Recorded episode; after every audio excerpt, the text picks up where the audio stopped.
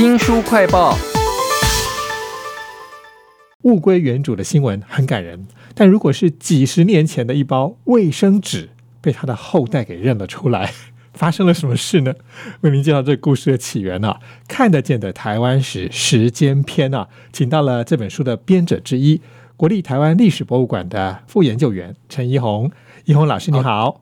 好，你好，主持人你好。听说这个博物馆当初得到这包卫生纸的时候，其实也不太清楚这包卫生纸 还是怎么来历啊。我们在二零一一年左右有一个台中的一个文物收藏家郭双富先生，他捐赠了一包早期的一个卫生纸，我们也不知道来历，所以我们大概就看它上面有的资讯，我们就拍照，然后整理建档之后，我们就传上我们的典藏网站。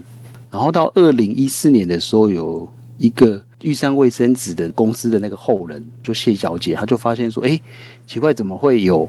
这个卫生纸好像是我们家以前生产的，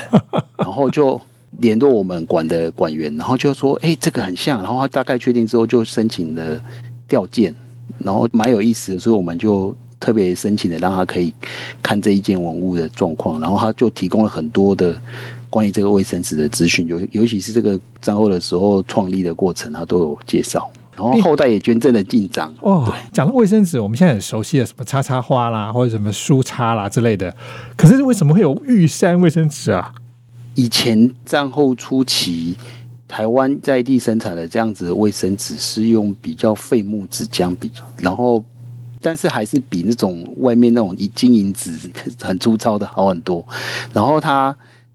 本来 X S 都是一个中小企业一个很兴盛的时期，可是到了一九七年代有一个石油危机的时候，就开始很多商家开始预期心理开始囤货，就没想到后来就有大公司跨国的品牌的，现在大家知道很有名的一些公司，他就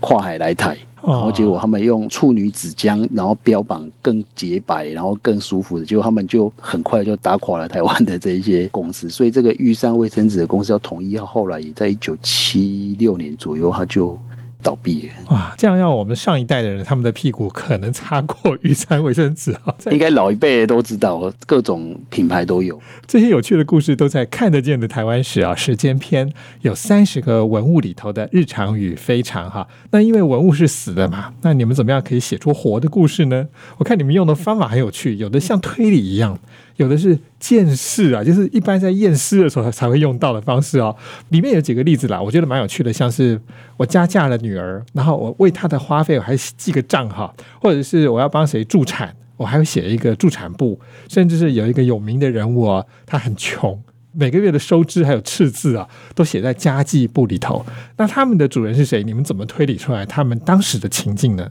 嗯。历史的研究确实有点像侦探推理，没有错。然后有时候确实还可以像博物馆，还可以透过科学检测的监视的方式来知道更多细节。像你刚才举那个例子，我们有嫁女的花费，当然是清代的一个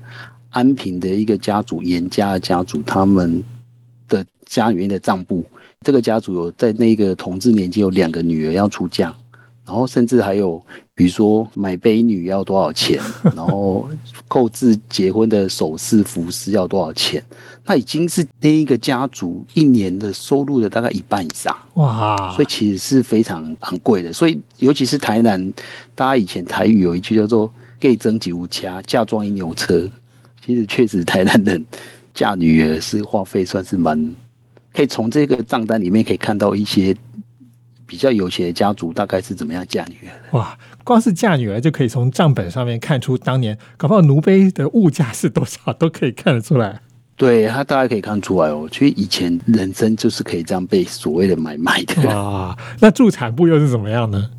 助产部是有一个叫英文名字，我们叫 Mary Mary 阿妈，我们都昵称她叫 Mary 阿妈。她是在日本时代。去受过坦博学校的教育之后呢，他后来就嫁到新竹去，在新竹开业四十年，大概跨在二战一九四零年代一直到一九八零年代，所以新竹人很多人都可能都是他接生哇。然后他有个小本本是在记录他的助产的工作，但是他也会誊抄到要给官方的，比如说战前的人是日本日本的政府，或者是战后是台湾的一些政府都必须要登记出生的资料。然后他在助产部那个小小的他自己的笔记本里面会提到说，这个一次产妇的情况，然后他这一次收费多少钱，怎么样？所以有人又去仔细去推销出来之后，他其实一个月收入还不少，大概比上班族好很多。这个助产部啊，我看了老半天呢，我很好奇的是，当年不晓得那个生产的成功率是多少了，你们没有去把它推出来，所以他可以从各个角度再去研究，确实还有蛮多可以再研究的。有趣的故事跟文物啊，都在这本看得见的台湾史时间篇当中，三十件文物的日常跟非常哈。那有一些是当时生活的整个情境哦，都是我们很难想象的。比如说，哎，到现在我们都还可以看到一个有名的药——侯标六神丹哈。那原来当年不只是六神丹，还有万金油，而且那个药呢是放在一个箱子里头，有人专门送到你家，甚至你可以先用那个药，还不用先付钱哦。这个是从日本一九三零年代传过来一个叫寄药包，打一盒做 g a l 不啊，就是那个日本叫做 oku kusuri，就是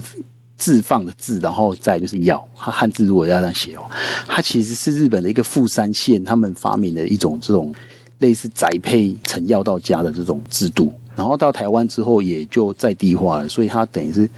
会把一些居家常备药，然后就可能先。放在你家里面，然后定期会去补货。哇，有时候还会，当然现在不行了啦。就是有些他还充当药剂生的角色，会跟你讲说哪些药可以。多进一些，哪些可以怎么样？然后后来就变成是有点像是一种人情网络的关系。其实后来也没落了啦，所以我们现在都变成在电视上或网络上面看这些广告了哈。也让我联想到台湾其实也有什么养乐多妈妈之类的，就是有很多的制度，类似这种，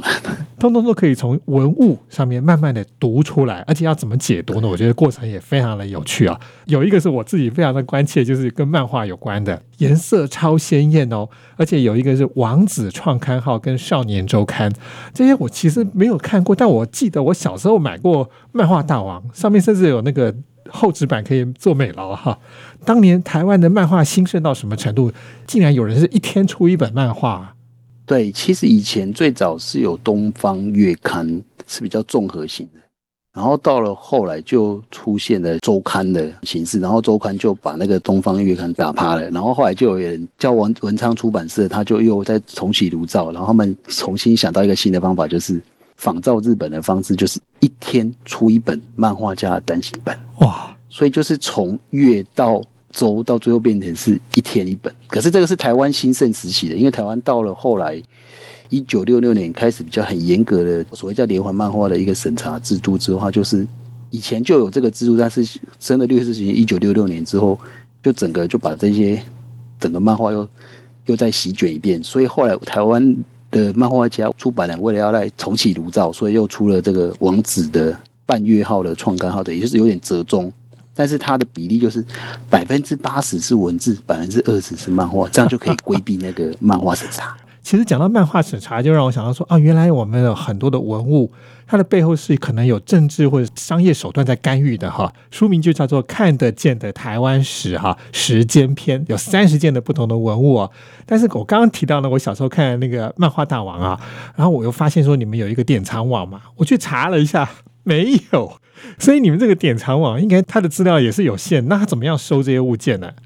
因为我们大概目前为止有大概十四多万件的文物啊，但是其实确实文物其实是有机缘，因为我们的管道大概就是有比较珍贵文物会购买，然后也有一些收藏家或是他自己家族里面觉得对台湾历史有意义的珍贵的文物，他也会来捐赠。当然，我们也会搭配，比如说我们的特展、常设展需要展示的内容，我们会去进行相关的收集。哦，所以有。有可能就是因为这，因为我稍微查一下，确实你说的那个在一九七六年左右的周刊漫画大王，我们确实是没有没有收藏。不过典藏网的话，你可以上去查，应该。